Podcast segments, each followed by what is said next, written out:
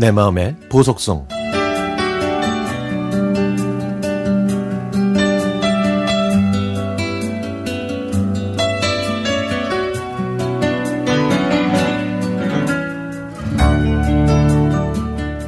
얼마 전에 직장 동료가 살구 따러 과수원에 가고 싶은 사람이 있냐고 물어보더라고요. 그러면서 살구를 따는 대로 다 가져가도 된다고 하더라고요. 그 동료의 부모님께서는 시골에서 여러 종류의 과수원 농사를 하시는데 일 차로 판매할 살구 수확은 끝났지만 여전히 따지 못한 살구가 많이 남아있다고 했죠. 비가 자주 오는 바람에 그냥 내버려두면 버릴 것 같아서 하루라도 빨리 사람들한테 나눠주는 게 낫다고 생각하셨다고 합니다. 평소에 기회는 일단 잡고 보자는 가치관으로 살아온 제가 이렇게 좋은 기회를 그냥 보낼 수는 없었죠. 그래서 호기 있게 가겠다고 했고, 이왕 가는 거 아내와 우리 아이들까지 데려가도 되냐고 물어봤더니 사람은 많으면 많을수록 좋다면서 웃더라고요. 저는 아내에게 연락해서 준비하라고 했고요. 전 퇴근하자마자 가족을 차에 태우고 그 과수원으로 출발했습니다. 오래간만에 시골의 풍경과 맑은 공기를 마시는 것만으로도 기분 전환이 됐죠. 그렇게 도착한 과수원에는 셀 수 없을 정도로 많은 나무에 살구들이 매달려 있었습니다.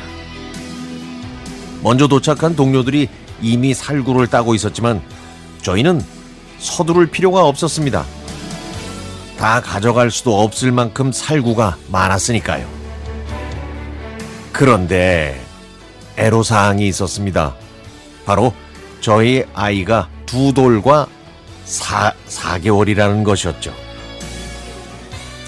난생 처음 과수원을 본 첫 아이는 호기심이 생겼는지 이리저리 뛰어다니면서 바닥에 떨어진 살구를 집어먹으려고 했고, 사 개월 된 둘째는 시도 때도 없이 배고프다면서 울음신호를 신호를 보냈습니다. 결국 아내는 살구를 거의 따지도 못하고 차 안에서 모유를 먹였고 기저귀를 가느라 정신이 없었죠. 저는 큰아이와 놀 수밖에 없었고 아내는 작은 애를 유모차에 태우고 다니면서 그저 기념사진만 찍었습니다.